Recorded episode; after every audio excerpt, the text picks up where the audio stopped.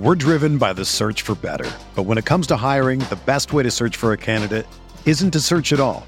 Don't search match with Indeed. Indeed is your matching and hiring platform with over 350 million global monthly visitors, according to Indeed data, and a matching engine that helps you find quality candidates fast. Ditch the busy work. Use Indeed for scheduling, screening, and messaging so you can connect with candidates faster. Leveraging over 140 million qualifications and preferences every day, Indeed's matching engine is constantly learning from your preferences, so the more you use Indeed, the better it gets. Join more than 3.5 million businesses worldwide that use Indeed to hire great talent fast. And listeners of this show will get a $75 sponsored job credit to get your jobs more visibility at Indeed.com slash BlueWire. Just go to Indeed.com slash BlueWire right now and support our show by saying that you heard about Indeed on this podcast. That's Indeed.com slash BlueWire. Terms and conditions apply. Need to hire? You need Indeed. Hey there. We at Blue Wire just wanted to take a second to thank you for listening to this podcast. We know everything outside is pretty scary and uncertain, but we're committed to helping you get through your day by talking about the sports and teams that you love most. If you're looking for more great podcasts to distract you, check out BlueWirePods.com. Thanks for listening. Enjoy the podcast and stay safe.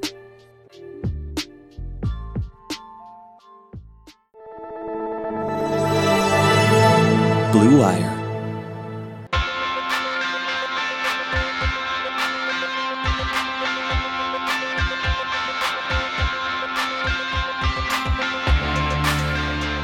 All right, welcome back to Big Screen Sports, the sports movie podcast brought to you by Blue Wire. I'm your host, Kyle Banduho.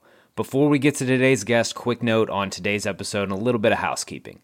If you're new to this podcast, typically each Monday, uh, breaking down a, a sports movie. You know, what was realistic, what wasn't, what worked about the movie, what didn't. However, a while back, tweeted out about applying the same episode format to a non sports movie, mostly just to keep things fresh, and so I had an excuse to, to watch other shit I like. Uh, decided to run with that for now. I think the plan is once a month, gonna cover a non sports movie. Starting off today with one of my favorites. It's an all timer, and that thing you do.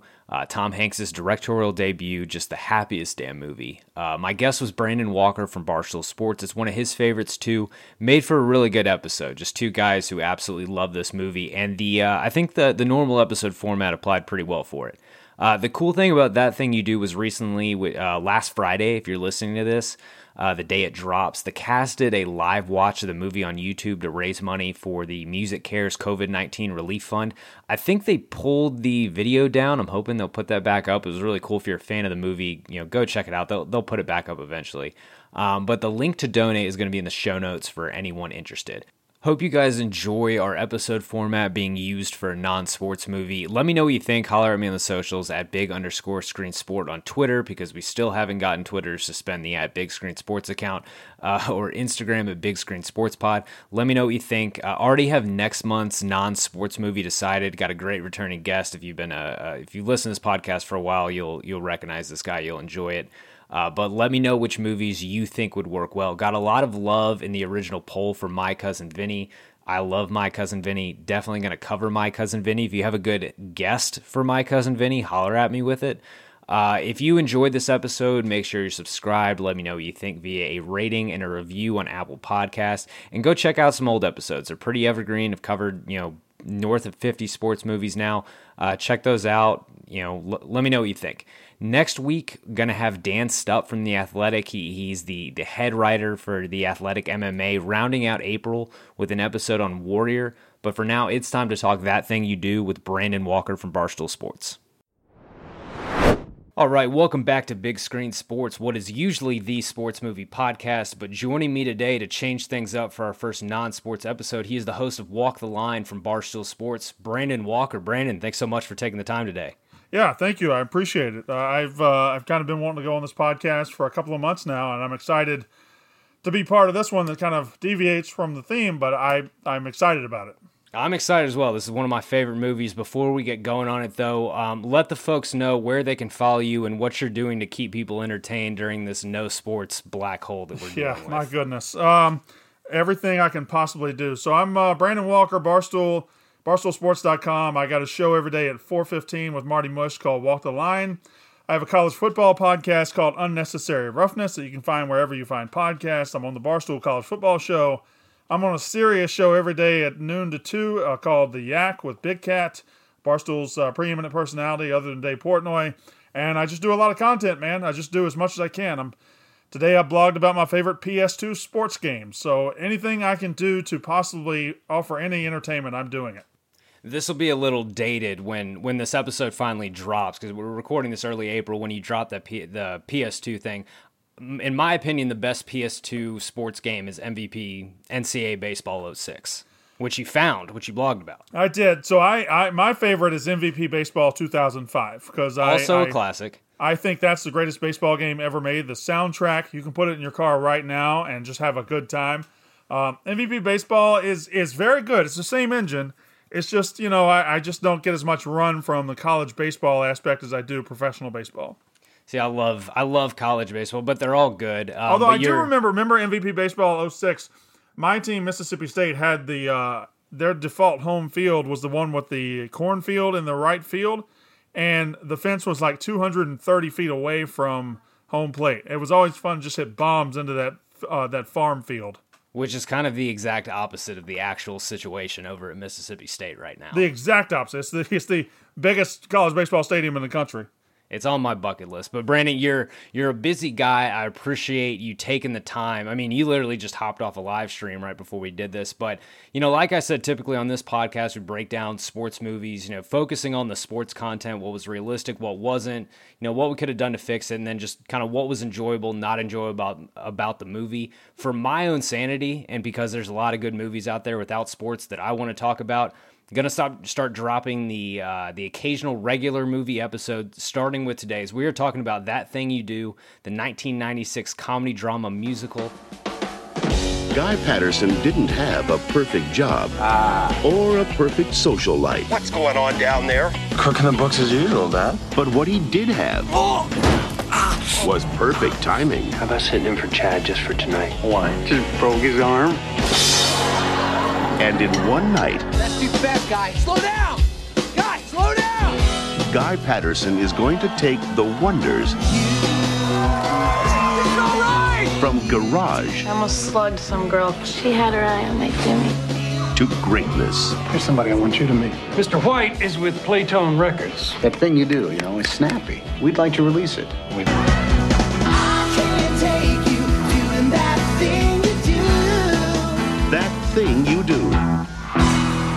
Written and directed by Tom Hanks. Look fabulous in the black suits. Have I told you that? Hi. Fabulous in the black suits. A local Pennsylvania band scores a one hit wonder in 1964 and rides the star making machinery as long as they can with lots of help from its manager. Starred Tom Everett Scott, Liv Tyler, Steve Zahn, and Tom Hanks. It was written and directed by Hanks. It was his directorial debut, got a 93% on Rotten Tomatoes, grossed 34.5 million domestically. Brandon, you reached out about doing this movie when I when I put out the initial poll about what's the first regular movie I should do on this podcast. Why does this one stick out for you? This is a top five movie in my life. It's one of my favorite movies. Whenever somebody says, "Hey, what's your favorite Tom Hanks movie?" I always say "That Thing You Do," and they kind of look at me like, "What?" And it's just to me, it's my favorite movie he's ever done. It was his directorial debut. I saw it in '96. I was 17 years old. I, I had a girlfriend at the time. I saw it in the theaters, and I just I just fell in love with it. And it's just eminently rewatchable. It, you can drop into this movie uh, an hour in, five minutes in, an hour and a half in, and it is watchable from that point. It is one of the most rewatchable movies I've ever seen. It is catchy. It keeps your attention. It's a beautifully shot movie back in you know like the period piece of the '60s. Everything about this movie is great to me. And when I when I saw when I caught wind of your podcast a couple of months ago, and I look back at all the episodes, I wanted to do a sports movie podcast, but you had already done a lot of the movies I would be involved in. A lot of the movies like Little Big League, Major League, stuff like that. But when you said you were going to do a non-sports movie, immediately that thing you do pops into my head. This movie is just so like goddamn pleasant. It might it's be the so easiest watch of pleasant. any Hanks it, movie ever. It I just think. puts a smile on your face from scene one, and the smile never leaves. It's just, it's like a, it's just a good piece of nostalgia to plug yourself into no matter how old you are and just enjoy it. typically on on typical episodes I ask is it a Hall of Fame All-Star starter or bench warmer sports movie. I was going to ask is this a Hall of Fame All-Star starter or bench warmer Hanks movie? I I I think from your reaction it's a Hall of Fame Hanks movie. To me it's and I know a lot of people won't say this. It's an absolute Hall of Fame Hanks movie. He is the director first and foremost, so he did a great job, but when he shows up about 35 maybe 40 minutes into the movie, the movie really takes off. He's he's very good character here. I think two of my favorite Hanks movies are not really Hanks movies in the fact that he's not the star here. He's also not the star of A League of Their Own, but it's one of my favorite roles he's ever played. And that's kind of at play here, too. Three of my favorite Hanks performances, just like how good he is as a supporting character, which he, he really isn't often. If you're casting Tom Hanks in a movie, you're getting him to carry that movie from a lead role. But uh, League of Their Own, like you mentioned, this movie, That Thing You Do, and then Catch Me If You Can. He his character is second fiddle to DiCaprio, yeah. and he's incredible in all three. They're they're three of my favorites. Do you have a top three favorite Hanks performances? Yeah, so I know that it's a movie that people like look back on and think it's schmaltzy and they think it's you know passe to not like it. And everybody nowadays says it never should have won Best Picture, but I'm sorry. Tom Hanks' Forrest Gump is just, I'll never forget it. I, I think it's a great movie. I think it's a great performance. I think his rocks his rock solid yet nervous portrayal in uh, in Saving Private Ryan is perfect. Like he's the leader, but he, he also has that shaky hand. I just love everything about what he does in Saving Private Ryan. But again, I love this Hanks, and I think Jimmy Dugan in A League of Their Own. He played down on his luck alcoholic baseball player about as well as it's ever I can ever imagine it being played the I think the uh, we covered a league of their own. I think it was like episode three of this one. But one of the things that stood out to me that was so authentic about Hanks in that movie, and with this podcast really put a put a premium on things feeling authentic, is that he even he took a big wad of chew in that movie. Authentic. You think of Brad Pitt and Moneyball. I've never seen someone so uncomfortable with a dip in their mouth. Hanks, it was it was like that perfect casual. It's just hanging out in his lip, and he's not even 100% sure it's in there. And I think that exemplifies that role of how authentic he felt as an as an old down on his luck coach. I mean, I mean he's good in everything. I can't think of a time where I'm like, ah, Hanks was Hanks wasn't very good. Um, although I have not seen Larry Crowne, so I, will re- reserve the right on that one. I but, share um, that. I've never seen that. Um, but yeah, Hanks is just Hanks. I mean, he's one of the greatest living actors. He's one of the biggest stars in the history of Hollywood for a reason. He's just fucking good. He's fantastic, and, and I mean, and the the fact that this is a, a written and directed by Hanks movie is is great. Let's go into the IMDb trivia. I just try to pull a few things. This one has a long IMDb page. It's a, it's a good read. Uh, first and foremost, there's a longer extended cut that's out there. It's available to rent on Prime. You can go check that out. It's about two and a half hours. Um, we are covering the the normal, the the regular hour and forty seven minute version, but there, it's it's got some extension. Uh, Hanks's character is actually gay, and his yep. boyfriend is played by Howie Long. I, I just trip. think I, when I found that out, when I watched the extended, when it came out in Walmart, I immediately bought the extended. When I saw that not only was Hanks gay, that wasn't the big thing to me. Howie Long was in this movie. Like Howie Long, when he was just trying to break into acting, remember he was in Broken Arrow in, in 96 or 97, and then he was in this movie. I, they took him out. He's not in the theatrical release. Howie Long being in this movie would have been great. It could have been a game changer for Howie Long's career if he had made it to the theater. Yeah, because he, and, and that's when Howie Long is crucial to finding out that Tom Hanks' character is gay. We never find out his first name, but in that extended cut, it is you know implied that, and they never say it, but it's implied that he is he and Howie Long are, are going on a date. Mm-hmm. Even though he has a a quick a, a, quick nod and a glance with Rita Wilson, his his actual wife, in that uh in that extended version as well. Yes, he does. Um, the the extended version well worth checking out.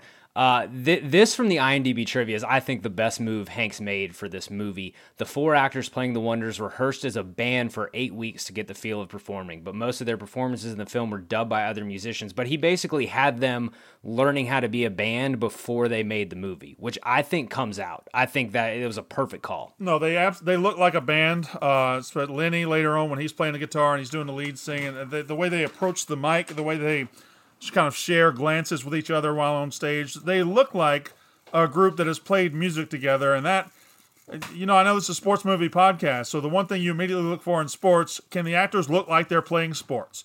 And the same principle is applied here. Can they look like they're playing music? And they do. Mm, on a typical episode, we have the the Kevin Costner and Freddie Prinze Jr. awards for best and worst on screen athlete, and I think every one of these guys would get like a Kevin Costner award for for best musician. There's there's a lot of uh, Beatles parallels in this one. I didn't. It's, it's long in the IMDb trivia. I didn't go into them, but one of them is the stances that they take are similar to stances of the Beatles. Um, you know, the name of the Wonders is a play on words, um, but Hanks was clearly influenced by the Beatles writing this movie. Um, Adam Schlesinger, the the bassist of Fountains of Wayne, he penned the title song in response to a contest being held by the studio. Their song won, being used in the movie. The movie was released shortly after their first album. Um, Schlesinger, unfortunately, just recently passed away due yeah. to coronavirus. You know, extremely sad. Uh, but this this song and a lot of his music lives on. Well, um, we're we're going to talk about the song. Oh, song's um, phenomenal. Uh, it's so good. Uh, Hanks named his production company Playtone after the fictional record label in the movie. Playtone went on to produce Band of Brothers and Pacific, two of the best TV miniseries of all time. Yeah, yeah. I mean, what what can you say? Tom Hanks, whatever he touches, it's gold. Absolutely. Um, the instruments the Wonders were playing before becoming successful, well, like when they're in the garage, are common budget instruments in 1964. Lenny plays a Silvertone guitar sold by Sears, and T and the bass player plays a Danelectro bass, which uh, I think is just his name is TB Player, sir. TB TB Player, my mistake. TB Player. Uh, it's just another thing that Hanks put the work into feeling authentic. It really comes out in this movie. Well, just the, I mean, I wasn't alive in 1964, but this movie makes me feel like I was. Uh, everything about Erie, Pennsylvania, the, the small town Main Street, and right down to the garages they're in, right down to the restaurants they eat in, right down to the uh, the appliance store. Everything feels very, very authentic and very good. So it doesn't surprise me that Hanks kind of micromanaged the, the instruments down to the point where they were making sure they didn't get just 1964 instruments, but they got 1964 instruments that these kids could afford. It, I mean, it, you you wouldn't expect anything less from Hanks, honestly. Like the the fact that this movie is that well done and there's that much focus in, into being authentic, I think it you know I think it comes out. Let's roll into best scene. Uh, there's a lot in this movie. I feel like there there's not really any dead space in this movie. No, I, I, I think it's a it's not a very it's not a bloated movie at all either. It it it kind of says what it's going to say and gets on out of there. What you said, an hour and forty seven minutes. So I don't mm-hmm. think there's any bloat here. Yeah. The first one I've got is uh, is the talent show where you see Jimmy's kind of lame ass song become a hit in front of your eyes. I love the talent show scene. Yeah, the Mercyhurst College talent show. I I I, I love that scene. It, it it's uh, it, it starts laying the it even starts laying the foundation of Guy and Faye right there, which we'll get to later, I'm sure. But because Guy's girlfriend Tina is just a complete drag, and immediately you want to see a lot less of her. But Guy taking that stage, and the second they they start to sing, and he, you know, he hits those drums way too fast. Jimmy freaks out, but Lenny, Lenny, who's kind of the backbone of the whole operation, tells him, "No, it's okay. This is awesome. Let's go." And slowly but surely, you see kids wait, this sucks. No, it doesn't. Let's hit the dance floor, and and they're off and running. It makes me smile every time I watch. And guy, guys, guys, look when he's playing this song when you can tell he's not trying to show up anybody. He just gets lost in the moment and the music, and he's got the musical wherewithal to know where this should go. And Jimmy, who we kind of spend the whole the whole movie praising his talent, does can't really see it, and it's just it lays it lays a lot of basic foundations for the movie while also remaining just a fun scene to watch. I love that on the ride home when guys guys just jabbering on to his girlfriend and like she doesn't care, but he's basically saying that the song isn't a ballad, it's upbeat, and he did yeah. that intentionally. I, I love that they they add that in. The next scene I've got is signing the management contract in, in Phil's camper. It's another one of those milestones you see the band hit, those like so checkpoints of success. Are you going in chronological order? Going in chronological order. Okay, I think you've. No, no, okay, you're right. You haven't skipped it. I, I definitely you're going to get to it, but I do think you skipped one that I would like to bring up right now. Yeah, bring it up. I, I think the the paying gig at Villapianos and oh. watching them go from kind of Villapianos being sleepy and empty. They do two gigs. The first one um, not a lot of people there. And the second one, packed out everybody's there. There's girls wanting to talk to the band, and kind of a precursor to what's coming. Yeah, that that is a good one uh, because they have the the number one fan is there, that guy from the talent show. Yeah, no, you're right, and that's where the actual the guy from the talent show's there, and that's where uh, the manager who's about to come in, Phil Horace, comes and sees him for the first time. Mm-hmm. The signing the contract in Phil's camper it might not be my favorite scene. It's got one of my favorite quotes though, which we'll get into. The next scene I've got is is it's like the I think it's the happiest scene. It's when the yeah. song comes on the radio. From the yeah. second you see Liv Tyler's face as she's licking that stamp, it is it's incredible. I think it's probably the the scene of the movie. Um, she's walking down the road. She she she realizes it. She's got the ear, ears in, and she hears it. And she her face is great. She runs. She finds TB Player. His face is great. They go. They get guy, and just one by one, you watch these kids' dreams come true. And every single emotion is. It's just I, I say it's three and a half, four minutes, and it's just it's like you put a smile to film, and that's what it was. Here's something new. A local Erie band's got a new record out. Just won the Mercyhurst Talent Show a couple of weeks ago. This is Erie's own Oh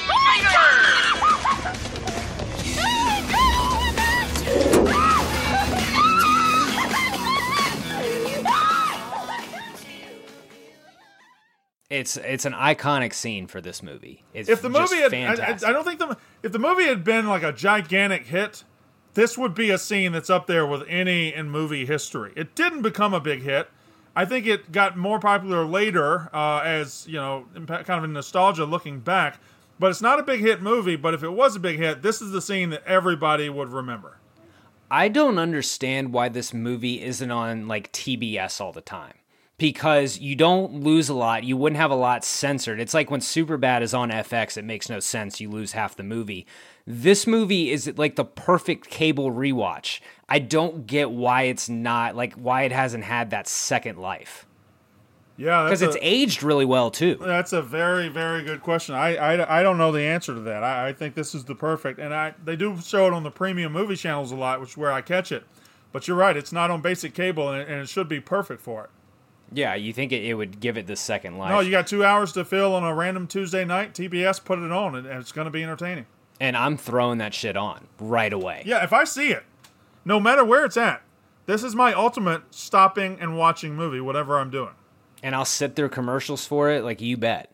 It, it just I it, I wish it would come on more. Um, my next scene is when they when Phil takes Guy to meet Mr. White at the Chinese place, and yep. that's just because Hanks. Right away, he's smooth, he's smart, he sells, but he doesn't oversell Playtone. Yeah. Which is really good. And that scene kind of, it, it's twofold. It kind of transitions right into him prepping the band after signing, and that you can start feeling the band and the movie's pace really quickening. He has like the, the line, like the nice suits because you're nice boys. And, he, and then he gives Guy the shades. Yeah. So this is where the movie goes from small time to big time. This is where they go from from you know just hoping to play some music on the weekends to now they're being they're on the fast track to stardom. Tom Hanks is key to that, and you're right. The second you see Tom Hanks, you know the movie's gotten or the the the rise of the wonders has gotten serious and it's about to take off. And they transition into that dressing room. He lays out the law, so immediately you know, all right, this guy is the boss from now on. Now we got a movie. Yeah, and it doesn't take long to get there either. Doesn't the, take long the rise of the wonders. Doesn't take long at all. Then flash forward to Guy's night at the blue spot. He's like he's too naive, but he's also just comfortable in his own skin, just not to be embarrassed about nerding out in front of his idol. And he's yeah. he's just like drunk as shit. It's like if I ran into Joe Mauer at a bar, I'd be in shock. And Guy is just rolling with it, just not a care in the world about embarrassing himself. So his his hero is Del Paxton. Guy is Guy is not a rock and roll guy; he's a jazz guy and he's in a rock and roll band, but he what he dreams most of doing is is playing jazz, playing jazz with with Del Paxton, who's his hero. He goes to a jazz club, which um, I know we got a character later. We'll have a category about who the best bit part players were, and I've got three of those. And Del Paxton is one of them. Del Paxton's great, and guy goes to this club, and he does. He acts like he's starstruck, but he is able to get some wisdom out of the man. It's it's it it's really a it's kind of a it's a it's a scene with more layers than you think because it lays out the rest of the movie. And it's part of what it's part of what goes into why Guy is such a likable character. Like the fact that he he navigates that scene. It's not like he's navigating because he, he's not. He's clearly not very conscious of what he's doing. He's just straight up Yeah. nerding out. But you just enjoy how naive and earnest he is, and just genuine. He's a very genuine character. Guy has also missed out on a lot of action in his life because multiple women are really into him during the movie, and he just barely notices. No, because he's all about, he's just all about the craft and he's he's focused on music. But this is um, you know, Guy is called the smart one throughout the movie. Horace calls him that. White calls him that. Uh, but this scene is key because he gains a lot of wisdom in that five minutes that you see him talking to Del Paxton, which he applies later on. hmm This one, this rolls into next scene I have is the Hollywood TV showcase performance, the custom stage. It's the full song at its peak. It's at its best. You've got the TV background stuff, guys' family screaming. It's the it's the culmination of the band. It's I mean it, it ends up being their high point, and it's also it's kind of like the uh, when the song comes on the radio. It's just very fun to watch. Aside from when Jimmy freaks out after.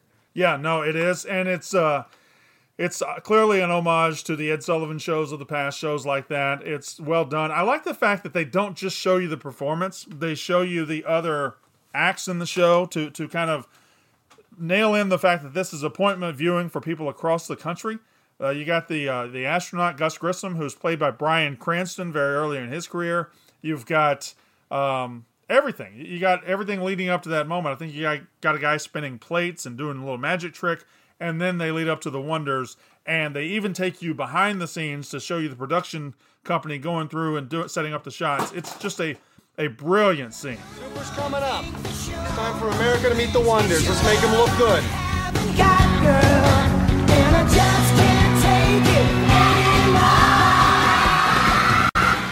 Go.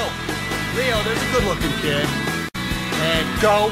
Wolfman too scary. Go. Shakes had a baby. Go. Jimmy, careful girls, he's engaged. Congratulations, Jimmy.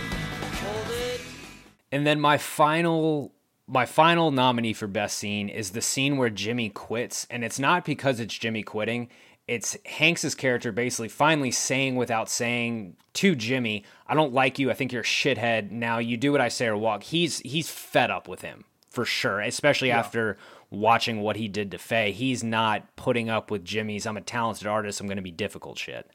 Yeah, no, it's it's where the band falls apart, and it's where it's also where um, Tom Hanks kind of gives his blessing to Guy and says, "You know what? You're the smart one." And he leaves him in the studio, and that's key because leaving him in the studio kind of sets him up for kind of the rest of his life. Because Dale Paxton walks in, Dale tells him, "Hey, I think you're, I think you're talented at this," and he ends up, you know, later we find out what he does with his life and and gets into music. But it's just a, it's it's another good scene. I don't.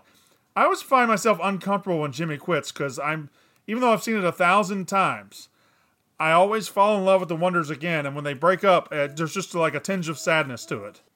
It's a bummer. I feel sad for the I feel sad for everyone except Jimmy. Because that's going to be the peak of it's going to be the and you find out it is the career peak for Guy and Lenny. Guy ends up Guy clearly ends up happy. He does good things with his life. It's the career peak, but I don't think it's the life peak for Guy. But yeah, it's probably the life peak for the others. It's definitely the life peak for Lenny. Yeah. Lenny, Definitely. Lenny has a Lenny has uh, ups and downs for the rest of his life. You know that for sure. Uh, Brandon, for you, what is what's the best scene in this movie? So I'm gonna, I, I just, I got one I want to fill in that I think you kind of skipped over a little bit. Yeah, fill it in. So it's not a scene per se, per se, so maybe you have a rule about this, but the montage of when they get on the Playtone tour. Uh, they get on the Playtone Galaxy of Stars, and it starts, uh, it's just a montage where they go across the country and they go, you see them escalating from bigger crowd to bigger crowd to bigger crowd. There's even a song that Lenny sings in there that's fantastic. Come over and dance with me tonight. But that montage really shows their quick rise, and it culminates in the scene I'm talking about, which is in Wisconsin. They're wearing gold suits. They're now the final act of the show. They're the biggest star on the show. Kids, uh, girls are going crazy, and I think that's the best scene of. Uh, well, that's the scene that that you didn't say that probably should have been said. When they uh when Mr. White lets them know that they're heading out to the West Coast. That yeah. that is a really good one. I, I now regret skipping over that one. Yeah, well, when he runs him the, up the stairs. From the intro, from the intro of Freddie Fredricksen who who says, um, "Look out, Wisconsin." It's the wonders, and people go nuts, and that is their that's their made it moment. They have made it. They're the biggest star on the show, and it ends with them finding out they've got the number seven record in the country and they're winging their way to California. I, I think that's a phenomenal scene from start to finish. Would you say that's the best scene? No, I think the best scene is probably it's either the Hollywood te- television showcase, but no, I think the best scene is finding out there on the radio. It's it starts with Liv Tyler.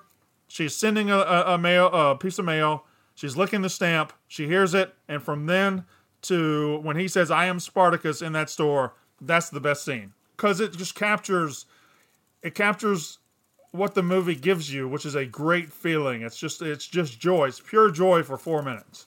This movie has a lot of good scenes, but that one about them finding out on the radio, that's the only one I've gone back and rewatched just that on YouTube. I, I will watch that sometimes just to feel happy. I, I've got a lot of scenes. I I, I like to get on uh, YouTube rabbit holes with this movie and just go down and see where it takes me. It's, I mean, it's it's perfect for that. Um, let's take a quick break here from our sponsors, and we will get back with best quote. Big Screen Sports is brought to you by Favor Apple Cider Vinegar Shots. They say a healthy gut means a healthy you, and I think we all right now could use anything that makes us a healthier you. Uh, Favor Apple Cider Vinegar Shots bottle this feeling into the convenience of a two ounce shot. Better digestion, stronger immune system, and the lowering of blood sugar levels are just some of the benefits to shooting a daily favor shot. Their proprietary blends are raw and organic and mixed with other functional ingredients to create a better tasting experience. First time shooters can go to drinkafavor.com. That's D R I N K, letter A, F A V O R.com. Now back to the episode. Okay, and we're back with with best quote. Um, and in this one, caveat: pretty much everything out of Steve Zahn's mouth in this movie could could qualify for best quote. He's he's thrown a hundred in this one. Yeah, he's no, he's given the best lines, and he he delivers in spades. He's fantastic. And a lot of them is improv. Like you you go back to that uh, that scene where he's playing Go Fish with the old guys. Yeah. It, that just like it's straight up Zahn improv. I'm sure they had a bunch of shots like that. Got to be quick with me. I'm from Erie, PA. He's great. He's great. Um, first quote, and this one is from the the fan from the talent show. We came here to meet girls and dance, and we can't meet girls until we dance, which basically explains dating in the '60s.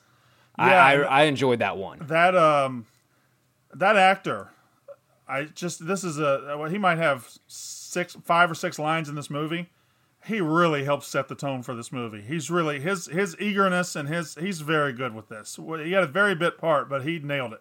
He's ribbing the uh, the talent show host. Yeah, right at right at the stage, right. which is really funny. Yeah. Um, this next one might be my favorite Zahn line. Uh, Are you crazy? A man in a really nice camper wants to put our song on the radio. Give me a pen. I'm signing. You're signing. We're all signing. Yep, it, that that's a good one.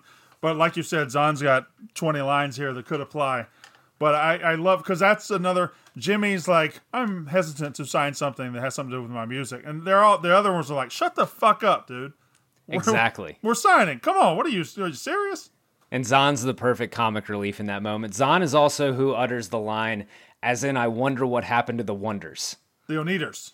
The the Oneders. Yeah, yeah, I wonder what happened to the Oneders. Yeah, that's uh, he's he has a lot of good lines about the Oneders. Um, this this Hanks one, which is when they're on the plane. Lenny, why don't you see if you can go visit the cockpit? Tell him it's your birthday. Any questions? Don't ask. I'm tired of talking to you and I want to sleep.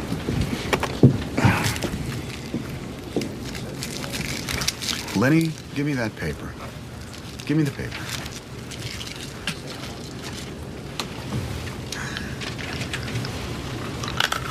Lenny, why don't you go and see if you can visit the cockpit? Tell him it's your birthday. Go, go, go. Yep, that's a good one. Uh, Sol Siler, the like the the head of Playtone, talking about how big the wonders were, caused the worst riot in Texas since Oswald got shot. That's a great and, and, and if you think about that, he said that line in 1964. Like right after Oswald got shot. What five months earlier, six months earlier. So that's it's even funnier in that context. He he he's not one to uh, nothing's too soon for Saul Silent. No, no, he was the original. He was a shock jock. I've got two more. Uh, right. there, Zahn, Zahn again. Uh, there he goes off to his room to write that hit song "Alone in My Principles." Yep. And then uh, this one from I don't know. It's this one from Mr. White. I just felt weird not including it. Well, maybe for you, but I was in a band and we still have a hit record. Yeah, you do. One hit wonders. It's a very common tale. because it basically it's the movie. Yeah, yeah. I, I will say that this this is not. is a very relivable movie. It's not a movie that has a lot of quotes that just stand out on their own. I was finding that when I was doing my rewatch, I was I was taking but able to take a lot of notes on just like the vibes of the movie and the scenes and actions, but the the quotes themselves uh, weren't like weren't there. I got I got three, and uh, they're all from kind of bit players. Um, Del when he says, "Ain't no way to keep a band together. Bands come, and bands go," and that kind of sets uh, the tone for the back half of the movie. Uh, I like I love when Lamar tests Guy on jazz, and ja- uh, Guy's like, "Hey Lamar, where's any good? You know of any good jazz clubs?" So he asks him a question, and Guy answers it correctly. And the way Lamar says, "Get in the cab, get in the cab," I just love that. I've got a lot of love for Lamar in this movie. I, I, I do too. And there's one more, which is another bit. The bit players here have just just crushed it.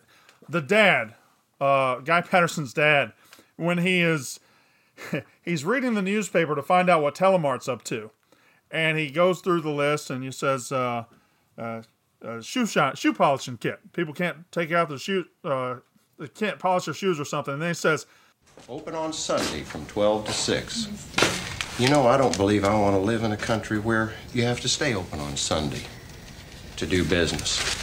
You shouldn't have to work on Sunday to support a family, should you? Mhm. Let's put that paper away. Let's just take that right Yeah, now. let's get it out of here. I just love everything about that scene.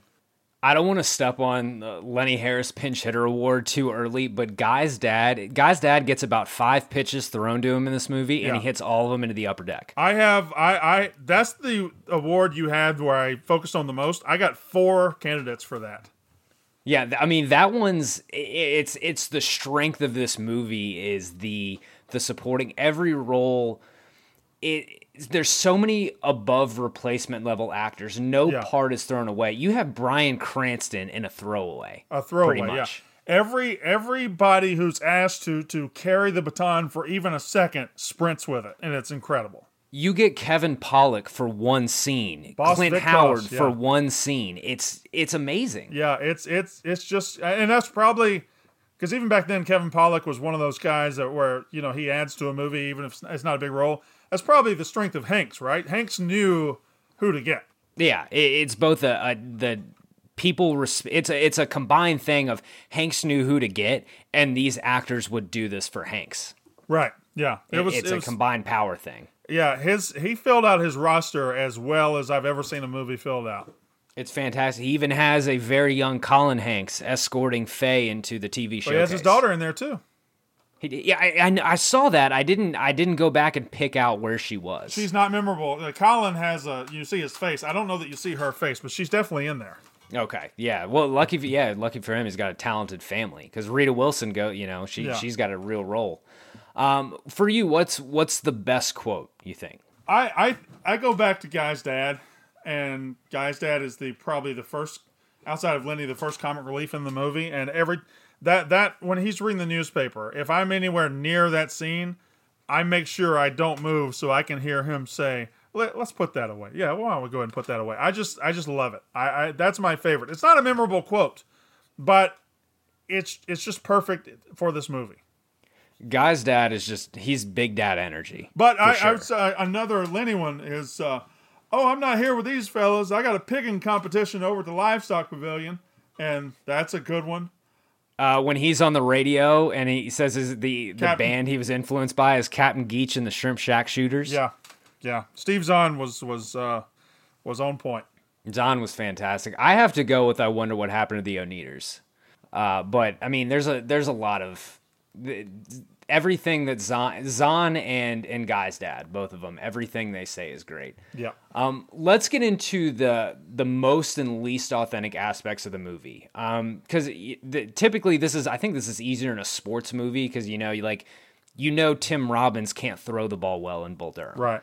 Um, but even in a sports movie, I, I, I was when I was first you know deciding do to do a non-sports movie, was deciding if I'm going to keep this or not. We want to feel things that are authentic and realistic. It's how we connect with the movie, even unless it's like an absolute spoof. I think some feeling of authenticity is just necessary for a movie to to hit right. And you know, authenticity isn't as clear in a, a non-sports movie, but I, I, think there's definitely stuff to pick from in this one. What did you have as the most authentic part? And I think we might have touched on it a little bit. So I don't know, just the the atmosphere they captured in 1964. I, I think uh, again, I wasn't alive, but the they they're able to give you an authentic slice of small town USA, which was when they're in Erie then they move up to Pittsburgh a little bit. You got a bigger house. Just the, the, the auditorium there feels right, feels exactly like it would be. And then you end the movie on the West Coast, and you got sunshine, you got bright lights, you got an asshole uh, producer or an asshole president of the of the company. I just think everything they did atmospherically worked. I don't, I can't think. And the Ed Sullivan Show uh, send up. I think everything they did atmospherically worked hundred percent. That's that's what I had too. The band felt like an upstart '60s band that started in a garage. Uh, they moved like a band. They felt like a band. Hanks, we we talked about it with the trivia. Hanks put the effort in that. You know, making them learn how to be a band before they actually started filming the movie. It led to really tight chemistry. It was the right move. I feel like this movie needed three things to feel really authentic. The band needed to feel like a band. Guy needs to be both cool as fuck and likable. Yeah. And the song needs to feel like a hit. And in that uh, point number three, it like knocked it out of the park. I think that's the biggest thing. If the song sucks, the movie sucks. Period. Absolutely. Because yeah, they played the song, I'm just guessing, I don't know, 20, 25 times. And you hear I, it. I, you hear it in bits and pieces at least eight times. You Yeah. hear it in full Twice? Technically, it's like it's like two and a half times. The the song on the radio when it's on the radio, they kind of cut it off a little bit. Yeah. But you hear it in full about three times. So you hear it in full at the Mercyhurst uh, talent show, right? And you hear the the first rough version. And then you hear it. You hear it on the radio, and the best time you hear it is the Hollywood Television Showcase. It gets better the more you hear it, and like that song is still saved on my Spotify. Oh, it's great. I have the whole. I not just that song. I want to point this out. That thing you do is a phenomenal song, and if it didn't work, the movie doesn't work. But it, does work. It's great. But not just their song. The the songs of other that other people sang in this movie. They took such great care to make sure everything fit everybody. Like Freddie Fredrickson's song, "Mr. Downtown." That's a phenomenal song. I, Hanks I love, wrote that song. Yeah, Hanks wrote that song. I think he also wrote uh, "Loving You Lots and Lots," which opens the movie. Yeah, he did. He wrote that. He wrote uh, the "Hold My Hand, Hold My Heart." I think it was the yeah. Was that the Diane That's Dane the song? That's the Chantrellines song. Yeah, Chantrellines. Yeah, that, that uh, TB Player was into. Yeah, Diane Diane Dane had a song that was just everybody who had to do music looked like they were doing music. It sounded good. It was just I, I think they nailed the music. That's probably the best thing that holds up. That's the most authentic thing. The music, which is the heart of the movie, was perfect. I think so too. I agree. I have something for least. I'm not sure Jimmy would have the friends to be in the band. I can't recall a single moment where he seems pleasant at all to be around. So I have thought about this a lot. I do think, I do think Jimmy and Lenny probably were opposites attract friends. Okay, and if you remember, the bass player is just we. He's just like a guy. I could see him just kind of sticking on the outskirts of this friend relationship. Guy wasn't a friend. Lenny Lenny kind of went and got Guy. You could tell that Lenny was the recruiter to go get Guy. It was Lenny's idea, and Lenny's kind of the guy that always talked to him. So I think Lenny is the the heartbeat of the whole thing. Whereas you don't need people to be friends with Jimmy; you need them to be friends with Lenny. That's a fair point. That's a very fair point. Did you have anything for least authentic? Was there anything you could pick out? I I, I really really don't. I just when it comes to time to criticize this movie, I like I want to think. I, I don't know that, that Mr. White's character was fleshed out fleshed out as much as he could have been. I would have liked the Howie Long scene in there, but now I'm just talking about deleted scenes and that I want more of the movie. I don't see anything that's all that inauthentic, other than maybe maybe the Faye Jimmy relationship. I, I feel like maybe she takes too much shit for the majority of the movie. I've I've got a little bit about that it, it, down the road to talk, to talk about Okay. the whole the whole Faye Jimmy thing. But I think with the best movies, when you get to picking most and least authentic, and then picking you know down the road what didn't work for the best movies, it's all nitpicky. There's not something that jumps out. Uh, but la- last week's episode covered Warrior. It was the same thing. Everything was, if you had to pick out something, it was pretty nitpicky. No, I, I agree. I would I would be picking the smallest nits possible to try to think of something I, I, that didn't work for me in this movie.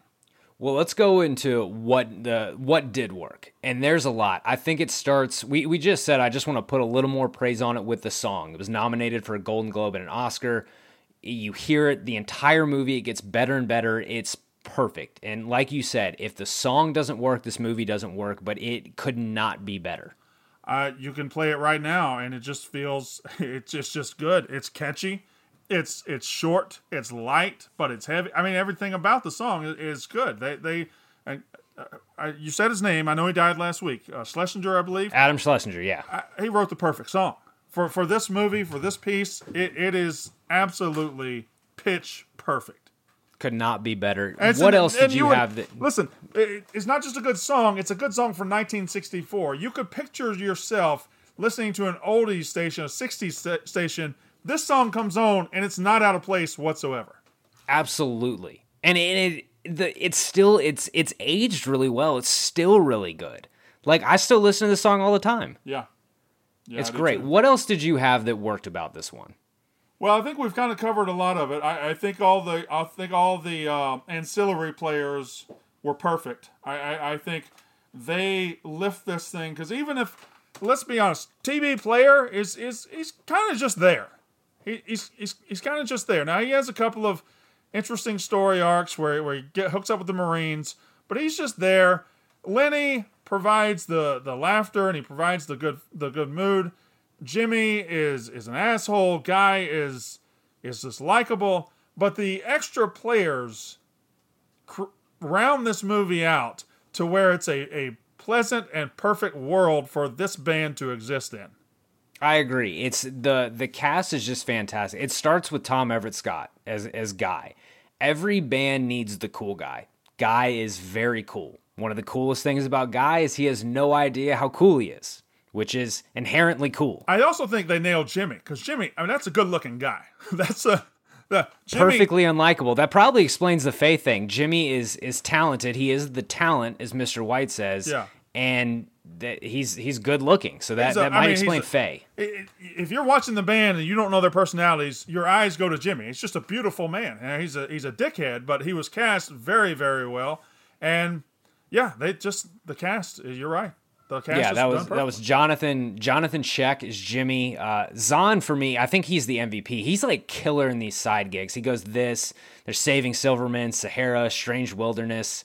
Every role in this movie is just someone above average. I, I do. It does surprise me when I look back that none of these four guys went on to become big stars. I have a note that says I don't understand why Tom Everett Scott, who played Guy, wasn't bigger. This is his best his best role. I went back and looked at the IMDb. This is the peak. Yeah, no, I think him and uh, Shake or Shaq, however you say it, I, I, thought him and both of those guys were going to be big stars. I think you know a, a alternate timeline could see Steve Zahn become a, a big time comedy actor with no problem. Didn't really happen.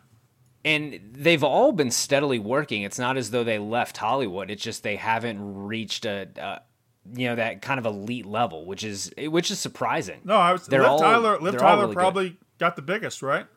I think so. Yeah, I think yeah. Liv Tyler. Well, Unless actually, Bryan Cranston. Well, there there are two Oscar winners and one Emmy winner in this in this movie. It's Hanks, Charlize, and Bryan Cranston. Uh, I always forget that Charlize Theron. Is their first role? Yeah, I always forget that. Like, like, yeah, she's a huge. She is a big star. That's right. Yeah.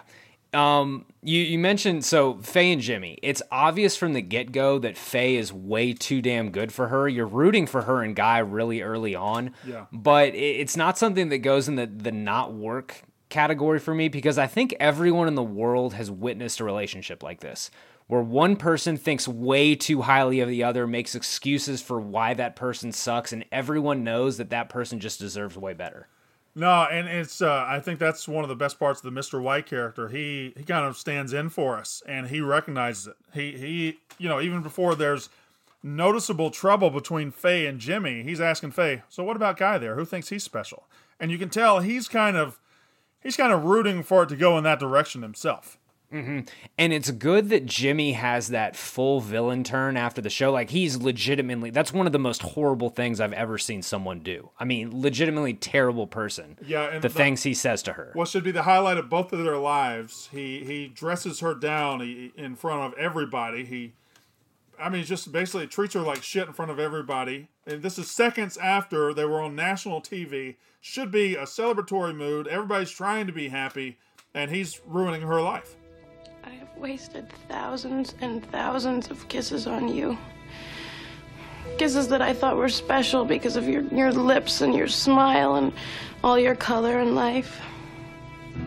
I used to think that was the real you when you smiled.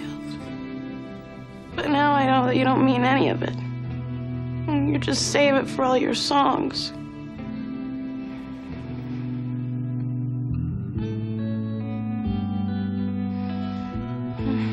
Shame on me for kissing you with my eyes closed so tight.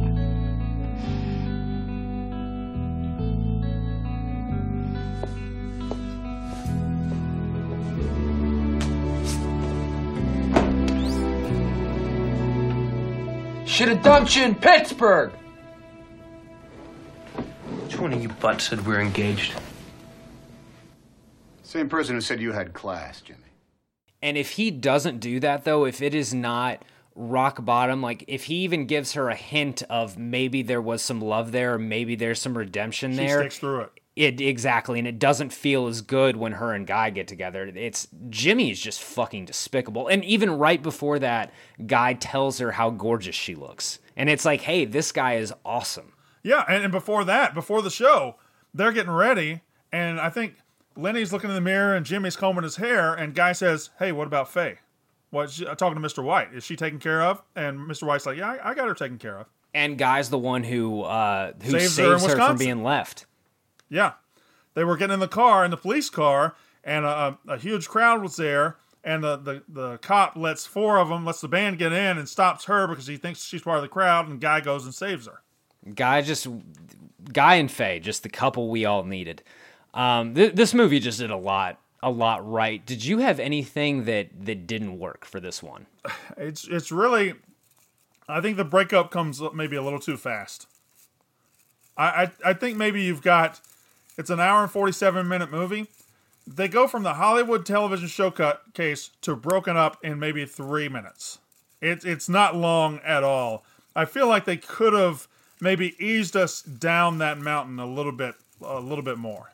Yeah, they go nuclear bomb instead of like long gradual war between them because there's you can tell Jimmy isn't into it at all from very early on, but you don't know Faye. Faye is not until right after the TV show. She's all in.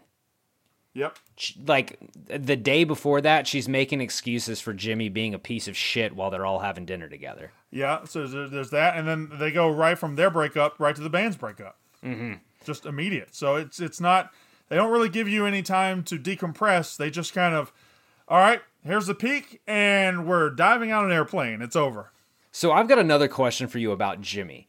In, in the the in the credits, it says Jimmy made a couple gold records for Playtone. Do you think Jimmy would have actually had musical success out of it? He seemed very unwilling to jump through the hoops needed. He'd be completely disliked at Playtone as well. Like Mr. White wouldn't vouch for him. He thinks not only like is Jimmy frustrating to work with, Mr. White has seen him at his absolute worst as a human being. I I, I, disagree with that. I, I I think I think record producer feels like one of those jobs where you can be an asshole because it is implied and, and, and even praised throughout the movie that he does have talent, that he is a very talented guy. Mr. White calls him the talent. Uh, everybody else says he's the talent of the band. So he does have musical chops and he does kind of know what he's doing. He's just got such a rough exterior that in a band setting, it doesn't really work. In a relationship setting, it doesn't work. Well, a, a record producer isn't a band and it isn't a relationship. It's just telling people what to do. So I I I, think that is a good turn for his character. Okay, that's that's a fair point. That that is a fair point. I only have one more thing that didn't really work. I don't like it when TB player goes MIA. I don't I find that especially with how like I think that would have been too big a deal for him to have thrown it away to go to Disney Disneyland with some Marines. He wasn't the guy was a little aloof, I guess, but I feel like that's not something that you skip. He wasn't stupid. Yeah. Yeah, and, and and the only thing that holds back the Hollywood Television Showcase performance from being the scene of the movie is the fact that Wolfman is standing there, and it's just kind of you know, when when your eyes go to him, you're like, well, that's not the band, and I know that's the emotion they're trying to convey, but that doesn't work as much for me. I would have liked to see TB Player get that moment. Imagine being Wolfman and one day you get you get substituted into this miraculous lineup. This band is just hot as shit and you're like, "Wow, I just I just got this amazing gig." And then the next day it's over because the front man's a dick. The one thing that didn't work for me was uh, in that scene. If you remember, I mean, Steve Zahn's character is Lenny. He's Lenny throughout the movie, and when they're showing, when they're doing the close-ups, they do uh, Shades. There's a good-looking guy. They do Jimmy, careful girl. He's, he's engaged. They do Wolfman, too fast, and they show Lenny, and his name on the screen is Leo. Well, who decided to call him Leo? It might be a Mr. White thing. It's a version of Shade. Mr. Like that could have been a quick deleted scene of Mr. White being like, "Nah, we, we don't like Lenny. Let's go with Leo." Okay, that that might work. I don't remember if that was in the deleted scenes, but that I don't always think I don't think me. it was, but that's how I'm going to justify that in my head. that that didn't work for me. I also don't get why Chad, the drummer with the broken arm, is watching this with Guy's family. I get that he's working there now, but it's like Wally Pipp sitting with Lou Gehrig's parents at Yankee games. I just always thought that that uh, Chad ended up with with Guy's sister, like they're like dating at this point. I think there's some. That's another role too. That's Giovanni Ribisi. Like that's another just above average actor in a very small role in this one. mhm. And then they go on. Him and Hanks go on to work together in um, Saving Private Ryan, Sure do. Wh- which I think is the next year. I think Saving Private Ryan was '97. No, Saving Private Ryan was ninety eight, and this was 96. 98, 98. Okay. Okay. So let's go to a, a tough category to pick. Lenny Harris Pinch Hitter Award for Best Supporting Character. I think every role is pretty expertly cast. Uh, I a lot of this is if you consider Zahn a supporting character. No, he's not. Okay. If you're I in the had- band, if you're in the band in this movie, I don't think you're a supporting character. Do you consider Hanks a supporting character? I don't. I, I think he's in the band, so to speak. Okay. Who are your who are your picks? So I got I got four to choose from, and then I'll choose make my choice. So I think uh, Guy's dad is is up there. He Holmes Osborne, he played is by Holmes uh, Osborne. Fantastic. Every line he delivers is he's funny, but he's also right. I mean, I just, I, I just his dad's great. Lamar, the guy who's in charge of the bellhops at the hotel in L.A. Those are my top two picks. Um, every line, he's another wise, you know, he's just a wise person, and he he notices things. He pushes Guy in the direction of Faye. He's he's very good. Uh, Freddie Fredrickson is somebody that I like a lot. Um, you can tell he kind of likes these kids. He introduces them in Wisconsin. He introduces himself. I love his song, Mr. Downtown. I just think he looks legit. And Del Paxton. Del Paxton, guy's hero, uh, played by, who's the actor that plays him? Bill Cobbs. Yeah, Bill Cobbs. And, and he just, he strikes the right chords. He just, you can tell he looks like a guy who's been around music. He looks like a guy who knows what he's doing. If I had to choose, it comes down to Dad and Lamar. I'd like to know who you choose first. So, just to to shout out Bill Cobbs, he does a great job. I wrote this down of playing the coolest dude in the room. Mhm. Like he doesn't have to try. Like he's just. It's like one of those old cool jazz guys. Like he Yeah. That that came off well. Well, when they uh, shoot him, when they when they when they present him in the shot for the first time, he is in the middle of a table of jazz musicians, and they're all looking at him. Yeah, he's holding court. Yeah. which is which is a clear like this guy in a room of talented people this guy is the most talented and he's the coolest so for me though it you're, it comes down to guy's dad and lamar who is play a name that i am just i'm gonna butcher it's, It's, it's abba uh, like something about Abatunde or something. Obba Babatunde i don't Yes. know but he's great and it, it's kind of two different things. Guy's dad is almost specifically comic relief. That is the that's the whole priority. Lamar, on the other hand, is kind of operating as like Guy's fairy godfather. In a sense, he's just this all-knowing guy. Here's my here's my thesis. they're the same character. Interesting. So he guy guy's dad is guy's dad in, in Erie, and when uh, when he goes out to L.A., Lamar is guy's dad. Lamar is guy's cooler dad. Yeah, he's his cooler dad, but he is when he gets to L.A. That's absolutely his father figure. That's absolutely he he literally pushes him in the back towards his future wife. That that's a great part for Lamar, but I think you already mentioned his best part when he sends him sends him to the you know he asks him the question and he's like take this man to the blue spot. Yeah, and I then he, he kind of does a little uh, drum beat on the car. Um, get in the cab. I just love the way he delivers that line. It's with so much conviction.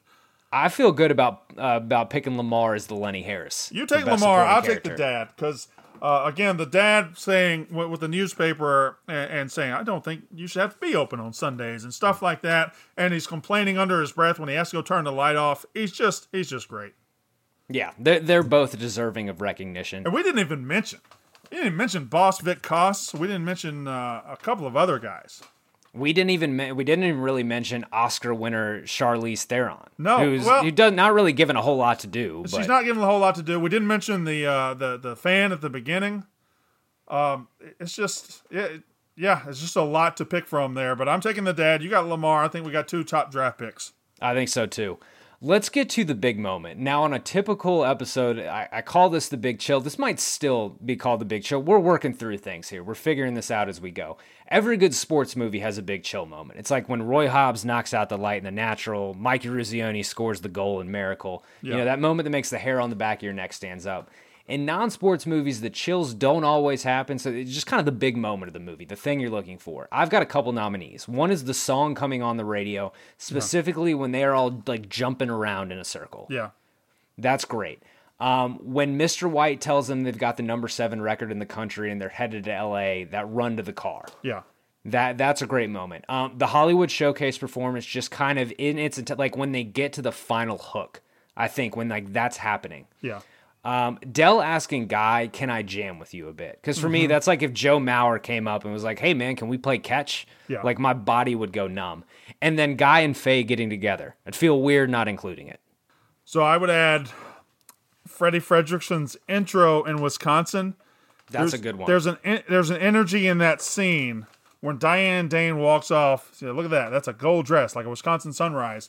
And the Wonders walk out, and there's just they they did the atmosphere with the crowd rising and and just getting absolutely batshit crazy for these guys. And he he can feel it, and Freddie's playing into it. He he puts his sunglasses on, and he had never done that. Nobody had ever done that. He said, "Here it is, Wisconsin." He puts his sunglasses on. It's the Wonders, and they have all of a sudden they got backup dancers, and just that performance to me gives me chills every time I see it. So is that your pick? I'm picking that or or the Hollywood Television Showcase, and I think I like that one more because it ends on a positive note. That's true. That's true. The Hollywood Television Showcase then rolls into. There's there's also a scene that. I don't know that it doesn't fit this category, but we haven't mentioned it at all. But it is the scene where Lenny has is singing the song and Jimmy's the backup, and it's "Dance with Me Tonight," and they're in Illinois, and they're in the middle. They're like on this stage. It's a round stage, and they got fans all around them. It's like they're in a big gym. It's like they're in a big gym, and Mr. White, when they hit the big note, he does this kind of uh, I don't know, Kirk Gibson like home run celebration, like just just just real quick arm movement. I, I don't know. That always gave me chills too.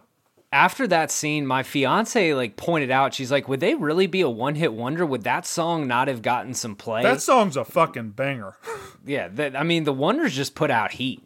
We needed more Wonders. So I think what I think what it is is they didn't release their second single. That makes sense. That because that's how that's how things were Yeah. back then. It had it had to come out.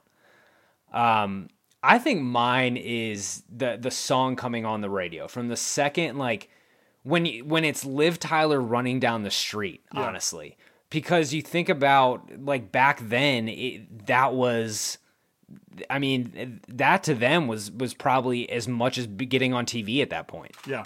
Well, it's it's just so they they kind of climb the ladder there so well. When you start with her, you add in the bass player, you add in Guy, and then when Lenny and, and Jimmy drive up and stop the car in the middle of the street and run in, that's yeah, you're right. That's a great chills moment too. hmm Excellent. Um, let's get into uh, the, finishing up with with how to improve it. With great movies, there's not really a whole lot. I, I wrote two like question things. I'm not even sure this would improve it. The first thing I wrote was, "Do you ditch the Tina character, the the Charlize character?" But I think the one thing I think that helps is it shows that Guy is very in demand. He has a very attractive girlfriend. So I think no, that I, helps I for think cool it, I think demand. it helps start the. I think it helps start the guy Faye storyline because you can tell Faye isn't approving of her at all. That's a, yeah, that's a good point too. And and I don't remember when she she asked him. You know, Tina, she wasn't right for you. Something like that. I don't remember if that's at the very in the, end. Uh, isn't that at the end when they're in? They're still in the like. oh, they're in the they're the, the, cafe bar the there in the cafe. Yeah, Yeah. yeah. So so you can tell Faye's been chewing on that for a while though. Oh yeah. Yeah, probably from the second that they met. I think they met at the talent show. Yeah, I think she. Pl- I think Tina helps plant the seed of Guy and Faye. Besides that, I don't think I have anything. I put a note about should Jimmy be even a bit redeemable, but I, I don't think so. I think he's got to be a big piece of shit. I, I if I can improve this movie, I would just put a little more meat on the bone. I would just I would just put a little more. I think you're about you're probably two or three scenes short of what could have been an even better movie.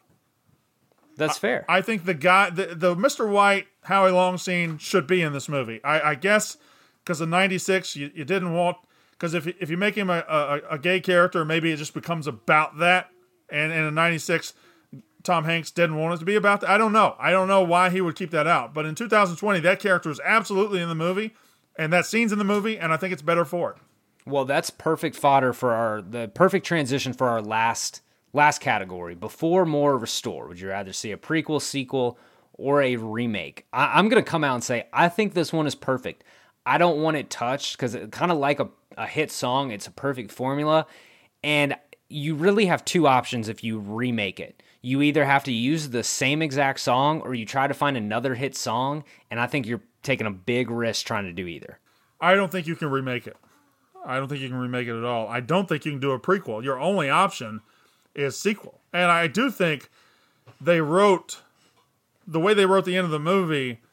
There's there's sequel fodder there. I mean, Guy and Faye create a music a music conservatory. They they create a music school. Jimmy is a record producer.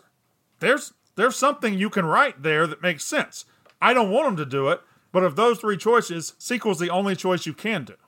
I think I'd rather see a Netflix series about Lenny managing a casino. I think that'd be more fun.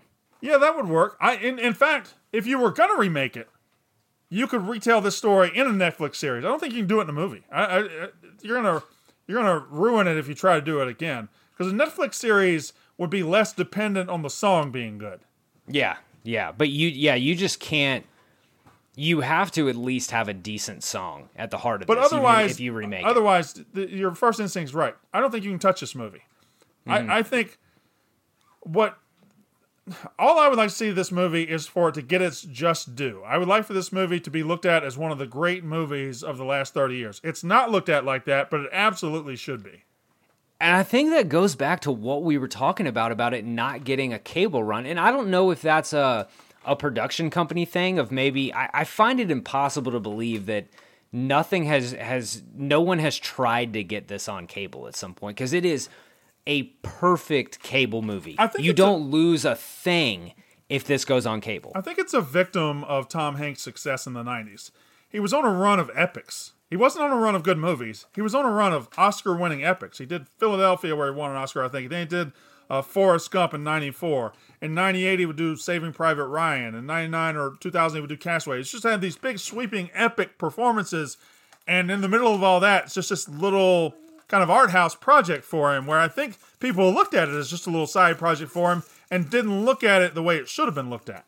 And it's funny because this is the easiest. We we talked about this, but it's the easiest watch of any Hanks movie. Like Forrest Gump's on TBS all the time, and you think of it as that Forrest Gump is this precious soul, and life is like a box of chocolates. But like, I don't always want to watch Bubba dying in Vietnam. No, it's a that's slog. not always my speed. It's and it's a little long. It's it's a slog. You got to commit yourself to it. Whereas this is pick up and play. Exactly. I mean, it, it's two hours, and it's it's great. When we when we did our rewatch the other night, we finished it. We were like, this movie just flies by. It flies um, by. You, it's a fantastic. You get into it, one. and you're at the Hollywood Television Showcase before you know it. Exactly. Well, Brandon, I appreciate you coming on this podcast, taking the time to th- to uh, talk that thing you do. You're welcome back whenever. Tell the folks again where they can follow you. So I'm at B Walker SEC on Twitter and Instagram. I'm with BarstoolSports.com. You know, kind of kind of a monster these days. Uh, I have Walk the Line, a gambling show, a sports show. I have I'm on a bunch of shows. Just barstoolsports.com at B Walker SEC. This has been a thrill. I don't usually get to just open up and talk like this without you know putting on a performance. This has been amazing. Well, you are welcome back whenever. If you enjoyed this episode of Big Screen Sports, please remember subscribe wherever you get, ever you get your podcast. Rate, leave a review. We will be back next Monday and every Monday with another sports movie. Also, if you're a baseball fan, please go to Baseball America. Check out my interview series from Phenom to the Farm, talking to former high school signees about their experience in pro ball. Until then, we'll see you next Monday. Thanks.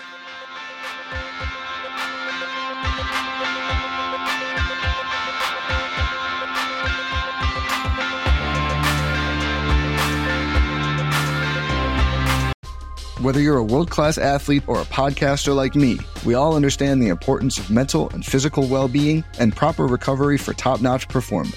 That's why I'm excited that Unifyd Healing is sponsoring this podcast. Unifyd Healing is a new and super innovative global network of wellness centers powered by Energy Enhancement System, or EE System. If you haven't heard of the EE System, you'll want to listen up. This technology promotes wellness, deep relaxation, purification, and rejuvenation.